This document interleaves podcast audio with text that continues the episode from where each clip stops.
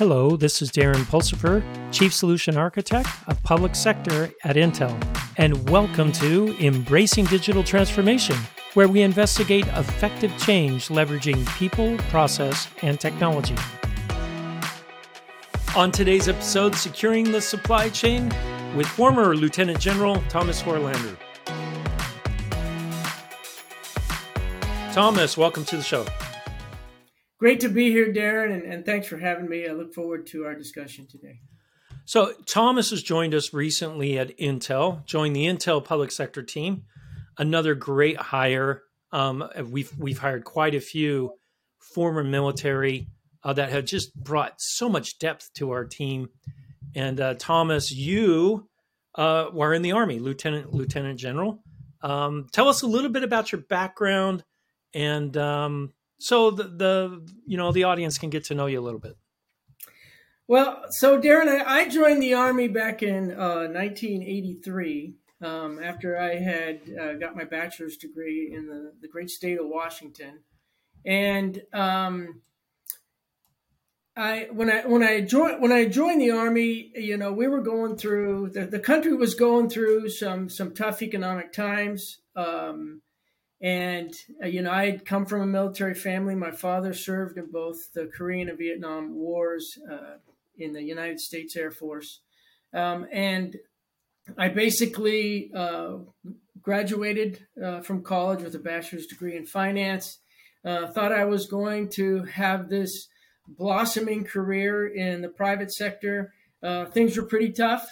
So I quickly realized that living back at home with my mom and dad uh, and sleeping in the same bed I did when I was 12 years old was not what I had aspired to do with my life. So uh, I sought out the military and uh, I joined, um, went to basic training and then officer candidate school and started a career that I thought was going to be about three to five years long and uh, it turned out to be 39 years of service wow. in the United States Army. And I just uh, recently retired uh, last year, uh, as you said, as a, a three star lieutenant general. I did a lot of work uh, in the field artillery uh, as a younger officer in, in, the combat arms field. And then at about year 18, I became a comptroller uh, and served in that capacity for the final 20 years or so of my life, with my final position being the comptroller of the Army. Uh, and I, I uh, retired out of that position here just about a year ago today. It was the 1st of October, a year ago. And so, love the Army, love serving. Uh, you know, a lot of people come up and thank you for my service, but I just like to tell everybody I was the lucky one to get to wear the uniform and serve our country uh, for as long as I did.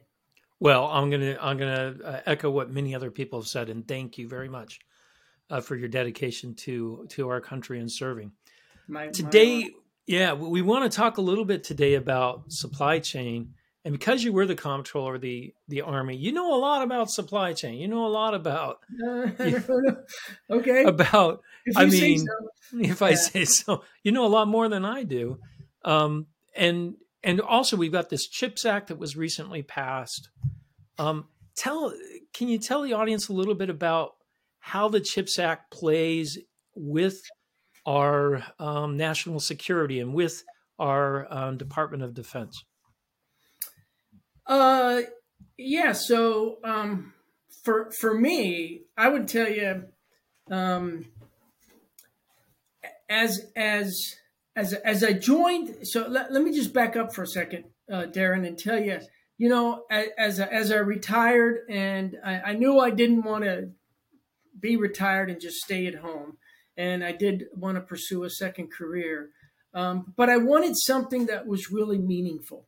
I wanted I wanted to get with a good organization that had a really a meaningful a mission, great people, and I would tell you I struck gold I absolutely struck gold when I got a, a phone call from Greg Clifton, uh, which started the process of me being able to join the One Intel team. And uh, what a privilege, what a pleasure. I would tell you, I absolutely love it. Um, and I would tell you, you know, it's it's such a great opportunity for me to continue to, to contribute and to serve our fellow countrymen. I, I can tell you, I wouldn't have said this 30 years ago, but I think it's in my DNA now uh, that I, I want to do that. And I would just tell you, being with Intel, I just, I love every day. Great teammates. What a fantastic culture that this organization has and fantastic leaders. And I really consider myself fortunate. But you know, I guess what I tell you is it does not surprise me uh, after these six, seven months that I've been with this team uh, as to why Intel is an iconic industry leader. Um, and so I really, I really consider myself fortunate. And what I really inspires me is that Intel plays this fundamental role in everybody's everyday lives, not just day to day. I mean, you can't get up in the morning without some kind of microelectronics right there uh, at your every move. But it's also that we get an opportunity to influence the future of our country, the, the future of the world, and our children's future. And so, I guess what I tell you, um, and you're going to laugh when I say this, but I would just say, how wonderful is that? Oh, so, there you go, Pat. Pat will be ecstatic that you you tied our late our, our newest branding in, right? How wonderful is that? That's awesome. Yeah. So so I would tell you, um, you know, uh, I'm excited. I love this, but um, it's so interesting when I think back over my life, and I think not that not that I'm this old man, but when I think back over my life, and you and I are about the same, probably about the same age. Yeah. When I when I joined the army, Darren, when I joined the army um, we didn't have computers. We didn't have. Uh, we probably had microelectronics, but it was such in a an embryonic stage. Uh, it was probably in just very remote pockets of our society or in the world. Um, I can remember as a young man, you know, our copying machine was this ink drum that you used to crank and I remember those. You roll it, and, and ink would spill on this piece of paper, and that's how that's how you made copies. Yeah. We had single channel radios. We used to connect wire from one radio to the other. And, you know, today we talk about microchips, but back then, my big worry as a young officer was did I have enough D cell batteries to operate the radios? um, so when you think about how far we have evolved. And I would tell you, uh, of course, my profession was in the United States military, but I would tell you all segments of society just kind of evolved together as we discovered these this wonderful thing called silicon and all of our technological advances. But you know, I remember the days of I remember the days one of my first duty assignments was South Korea. And I remember we used to all sit there on Sundays and go to this this building where AT&T had these booths and we'd get in line and we'd wait for the booth and I think you had like 10 minutes and you could make a stateside phone call and we'd get in the booth we'd call our mom and dad or our loved ones and we'd say hey it's me I'm here everything is okay and that was the extent of telecommunications back in those days and now, of course, we sit here today and we just speed dial on our on our cell phone and, and you get a video call. Yeah, yeah, and you and it's you a video call now. So it's absolutely amazing. And you heard me joke about this. So people like you and me, um, you and I remember when we got our first computer. Oh yeah, we, I remember the day. You and I are digital immigrants. Okay. We are not digital natives. We're we're older than that. But I remember the day that I bought my first computer. It was probably around 1995, and I bought a 286. And um, I thought to myself, "Good God, look at this monstrosity!" And for some of you out there, this isn't like a box you would very easily put in the back seat of your car. Okay, this thing was huge. It weighed 50 pounds. You bought a monitor. It was deeper than it was wide. That one weighed about 50 pounds. You took it home and you asked yourself the question, oh my goodness, where do I put this thing? Right? So here we are 30 years later, and we're not saying, oh my goodness, where do we put this thing? We scratch our head and we say, oh my gosh, where did I put that thing? Yeah.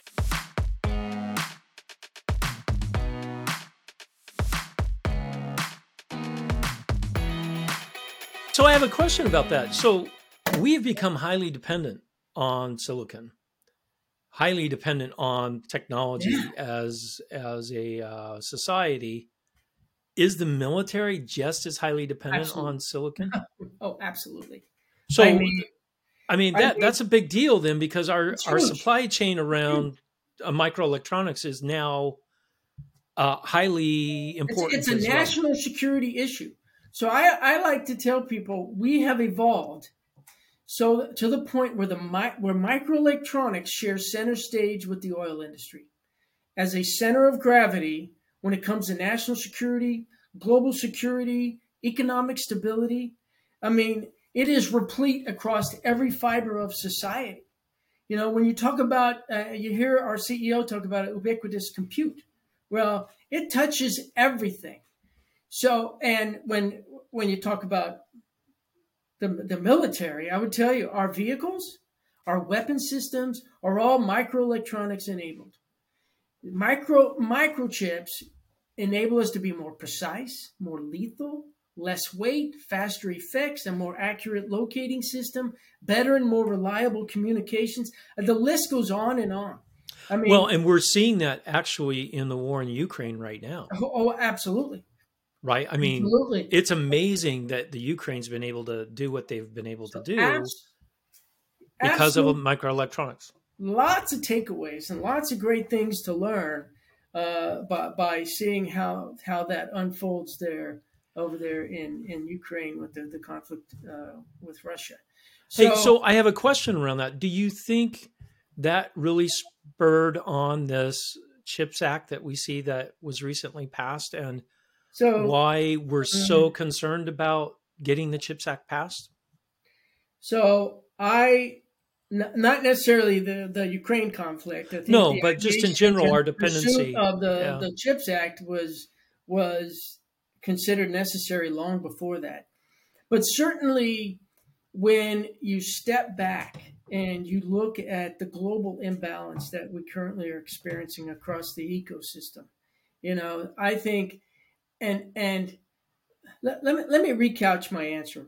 So let's talk about national security for just a second, okay? Okay. Uh, so I've been a student of national security my entire career. That's what we do as professional military officers. Um, but when when you talk about national security, a lot of people want to immediately migrate to a discussion about defense and the role of the armed forces.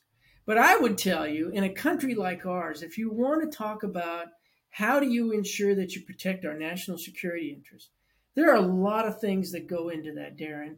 It's good governance, it's rule of law, it's a prosperous and functioning economy, it's having an effective academia, it's healthcare, and of course, it is the armed forces of the United States.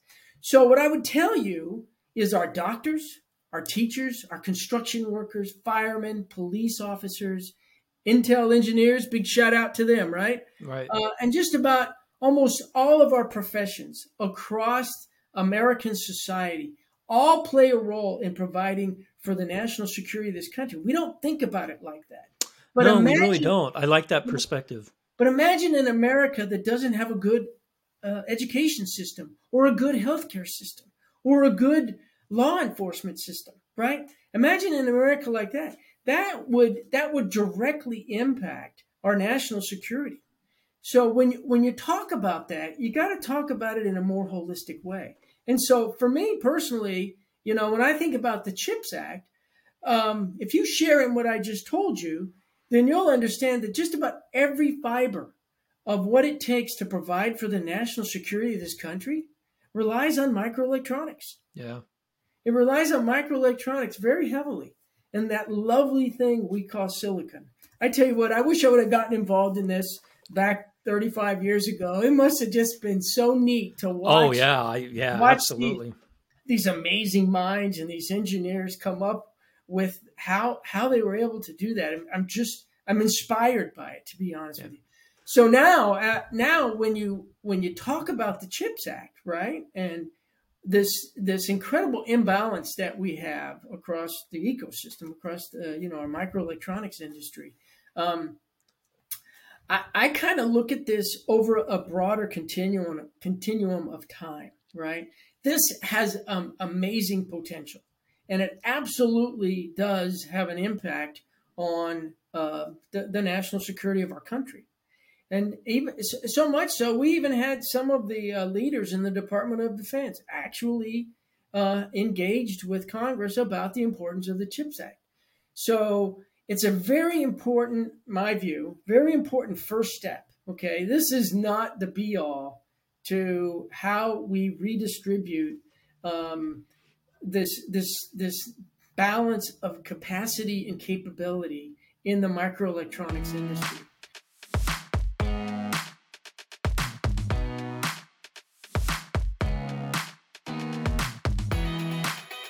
I rolled up my sleeves. I started learning about this.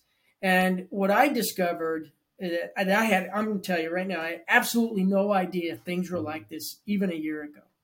Uh, but what I discovered is what an incredibly integrated industry this is. Oh, and yeah. you and I have talked about this before. But one day, your competitor is company X, and the very next day, they're your partner, right? And when you try to unpackage the what I like to call the, the continuum, or what we call the the the core activities of the microelectronics industry, whether it's design or, or manufacturing, or it's assembly, testing, and packaging, and who makes the the equipment and where do the raw materials come from and where does the rare earth elements come from? When you start to uh, when you start to unpackage that you start to realize what an incredible mosaic of daily activity this is and why it's so difficult why it's so difficult um, to have this very clear sight picture on all of the activity that, that takes place. I mean, some and and you know so, some of these microchips change hands five and ten times. When I yeah, so I, am glad you brought this up because yeah, right? because what's interesting about this whole thing is, and you you mentioned it, no one really understood how complex the supply chain is to build a computer, right? Yes. Not until COVID hit because what COVID exposed when everyone needed a computer all of a sudden, and then some factories were shut down in Malaysia because they had an outbreak of COVID, or a factory in Ireland because there was an outbreak of COVID, or mm-hmm. China, or wherever it was, all of a sudden I can't ship a car because it doesn't have a chip in it. Or, you or can, I, and it sits in a parking lot until those chips come in, right? Exactly. So I think COVID really kind of exposed this global supply chain, how complex and fragile it really is. Yeah, I it certainly. Uh, uh, I mean, maybe uh, certain segments of the industry and our society knew that there was this this, but very small. I think. Yeah, I've, but I think very small, and I think you're right that the, the pandemic kind of exposed that. You know, but so right now. Um, I would tell you, and, and exposed, I had no idea about the global imbalance that uh, we are, we currently have. Yeah, what what is it? Eight percent in the U.S. Eight percent of uh, yeah, silicon is manufactured in the yeah, U.S. And yeah, I've I've heard different numbers, but I think ballparkish, we're talking between 70, 70 and eighty percent of the microelectronics come out of Southeast Asia. Um, yeah. And you know that's fundamentally three countries: China, South Korea, and, and Taiwan. And Taiwan, so, yeah when you, when you start to learn about that, you you quickly realize that rebalancing the ecosystem of the global supply chain and returning capacity and capability to U.S. and friendly soil is absolutely tantamount to being able to rebalance what we have. No industry should have single points of failure. Like I think this microelectronics industry definitely has some areas where there is cause for concern.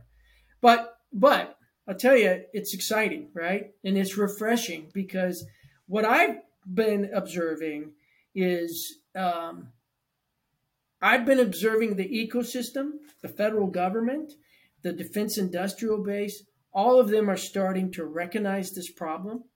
Um, you know, the CHIPS Act is is obviously um, representative of people's recognition that we had to do something. Um, and I also would tell you, you know, watching the other, uh, the the big companies in this industry that are now saying, hey, you know, we we need to relook our business model and where we have certain things done across this continuum of of that that that microelectronics uh, ecosystem that we have. We need to relook that. We're starting to see, and I think the the, the Chips Act kind of helped helped with this, but we're starting to see. Uh, I know of six countries right now that have said they are going to be investing in fabs in the on on U.S. soil here in, in the in the next eight eight to ten years. So well, and one of those, of course, is Intel. Okay, let's oh, talk yeah. a little bit about Ohio, but not just Ohio, the Silicon Heartland now, but yeah. Arizona and yeah. New Mexico. It's Critical. amazing the amount of fabs we're building right now. Sure, sure. The, the, the investment that we put in them, what it means to those economies, you know, what it means to the opportunities of young of young kids who uh, really want to have some kind of a, a, a profession in the microelectronics industry redomesticating capacity and capabilities in the United States of America gives you know it's it's what the United the United States is really birthed upon is opportunity, right? And so yeah. to give them that opportunity is just another great a great thing about uh, taking this this making this effort to redomesticate uh, much of much of the, the microelectronics industry here in, in the in, on U.S. And, and, friendly soil. Well, and, and let's talk a little bit about Ohio. Ohio, we're building two fabs right now, already cut ground. Right, right. With a plan to build eight fabs. Isn't that exciting? Isn't it's that, exciting. Each I, fab is fifteen billion dollars. That's a yeah. that's a lot of money. That's a that's lot of money. money. Between twelve and fifteen billion, and right. and the number of jobs it's going to bring into the area, not just sure. hired by Intel, but also oh yeah, other whole, industries that are moving there as well to support that, that whole community, right? I mean that I, I, I saw this, Darren. I, I saw this with military installations. Okay. Oh yeah. A lot, yeah. A, a lot of times the the surrounding city or community, you know, lived and breathed by what happened on that military installation, the size of the population, the yeah. infrastructure that was there. Uh, absolutely see that uh, a, a, similar thing happening with uh, with you know what's going to happen there in the new Silicon Heartland. I like that.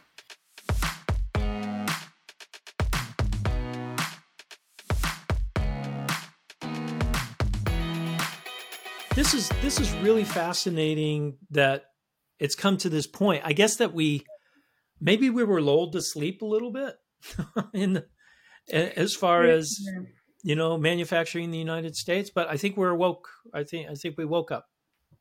Yeah, I, I, I would say I don't think anybody ever said, "All right, here's the plan. We're going to have a global economy, and eighty percent of all the microelectronics are going to come out of these three countries." So, um, I, I don't I don't think that was ever the intent. Um, and so, which brings me to a point, and I, I even heard our CEO kind of say it in these terms. We're a bit in a race against time. That's why uh, yeah. the CHIPS Act was so fundamentally important, right? Was to have this infusion of capital investment uh, to be able to start to, to build these fabs and to redomesticate our capacity in the United States uh, on, on a shorter timeline than what would otherwise have been, you know, who knows how long it would have taken us to build the the size of the fab or fabs that you just described there in the in the Silicon Heartland in Ohio. Yeah, yeah. in fact, what what's really cool about those fabs going in, they are our 18 angstrom fabs that are going in. So those that don't know, that's 1.8 nanometers. Um, those are the nodes that are going in, and 1.8 nanometers. That's really small. Uh, to put that into perspective yeah. for a lot of people, the coronavirus is 72 nanometers wide. And we're doing transistors at 1.8 nanometers in those like, fabs. That's that's mind blowing. Unimaginable. That's unimaginable. I know right? it's so for those of you that think that you know uh, Intel is is an old non-innovative company, uh, you don't know what you're talking about. Yeah, I, I, I tell you what, I, I, never thought that for one second. Uh, yeah. Oh, there are some people that do. I, it's it's well, amazing sure. the stuff that the stuff that uh, we do every day. Yeah. So um, Darren, therein lies a good a good point though is uh, being able or, or having people understand the full capacity and the full capabilities of a company like Intel. You know, we describe it as this iconic founder of, of microelectronics, but what they do today is is just as impressive as what we used to do, uh, you know, 30 plus years ago at the beginning of this this um, the the building of the of the of the microelectronics industry. So uh, you know, it's it's really important for people to step back and take a look at that. I mean, what what is it? we have twenty thousand software and hardware engineers in this company? No, just just 20 25,000 software engineers. Oh, software. Okay. Just software. If you start adding our hardware and silicon engineers, you know, what a yeah. That's, that's absolutely that's absolutely amazing. And you know, I see that and I hear that and I think to myself, yeah, do people realize just how not just how important that is to you know the country but to the world right? Yeah. to the world and to you know those things that i spoke about earlier our national security uh, global security and, and stability of our markets. That is so fundamentally important. That's why i'm so inspired and why i'm so uh, happy to have the opportunity to to you know be on the Intel team and hopefully contribute. And, and oh, make- we're believe me, we're so glad to have you on the team because you bring in such a new perspective that's helping us um, to sell at a higher level, um, to really talk about bigger picture things and to drive new ideas into our technology. So. Um, you know, Thomas, welcome to the team. It's it's been wonderful. yeah, what a what a treat! I tell you what, I tell you what. You know, when when after you have a career like I did in the military and, and you want to join, you want to join another team uh, and you want to keep serving and you want to keep contributing. I tell you, I, I couldn't have asked for a better opportunity, a better next chapter, right, in my life than to be able to do something like this and, and serve with everybody. I'm just so inspired by the leaders that I get to work with. Wow. I mean, yeah, there, there's some really good. We got some really good guys. really team, good. So a leadership team. And you know what I also like? So me being the digital immigrant here, I like I like the culture and I like the people and the patience they show me when I scratch my head when you start talking about nano this and Xeon that. You know, I, I really I really appreciate everybody, you know, with open arms saying, "Come on, Thomas, let me let me teach you this." And and it's really it's really a great it's really it's really great from from beginning to end. I'm just really fortunate to be able to do this. I couldn't I couldn't have ever imagined having a better uh, a better opportunity than this. So thanks thanks well, to hey, you, thanks to all the leaders and, and everybody there. Well, hey Thomas, thanks for coming on the show today. It's been very insightful, and um, uh, thanks again. I'm sure we'll have you back on in in uh, six months or a year, and you're going to be like. Um, a total silicon expert. You'll be able to you'll be designing chips by that time. Yeah. Hey, hey, Darren. So before we before we check off, I, I did I did want to make just a final comment, if that's okay with you. Yeah, yeah. You know, um, what the the other thing I I you know there's there's this this is front microelectronics is is front and center right now in a lot of discussions, right? And I would tell you one of the things I find really refreshing, uh, and is that it is front and center in a lot of different forums, in defense forums, right? In discussions about national security. Um, and so that really makes that really makes me it makes me feel good, right? To know that more and more every day we start to see not just the country's leadership, but all of the all of the professions recognize just how fundamentally important the microelectronics industry is to all of these professions. I mean, think about think about something like telemedicine. Think about think about you know, I have a daughter in college, right? My daughter uh, during the pandemic, she continued to attend college. How did she do that? I tell you what, she did it virtually through through her computer. So I mean, when you when you step back and you think about all of that, but what I'm really I'm really refreshed and I'm really happy uh, about is um, you know, and I'm really assured that that everybody is is has really put their arms around this thing and recognized just how fundamentally important that it is to to our country and to the world to to to have a functioning ecosystem in the microelectronics industry. I tell you, that is tantamount, tantamount to our national security and global security.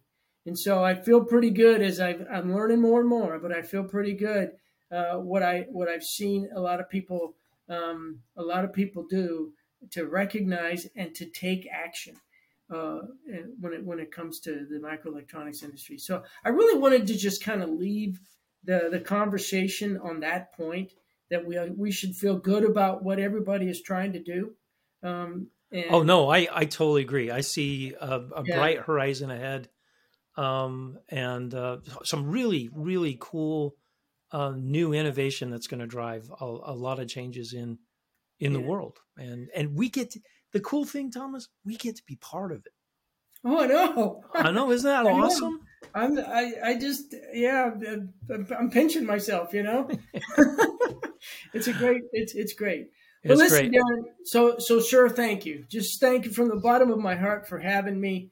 Uh, and and not just for this podcast, but the the the no the numer the, the the numerous times that I've been able to attend some of your training uh, events, uh, or you just coaching me on the side uh, I, I, really appreciate that. It means a lot to me. So, well, you. like I said, thank you for coming on the show and welcome to the team. We're glad you're here. You you only make us better. So.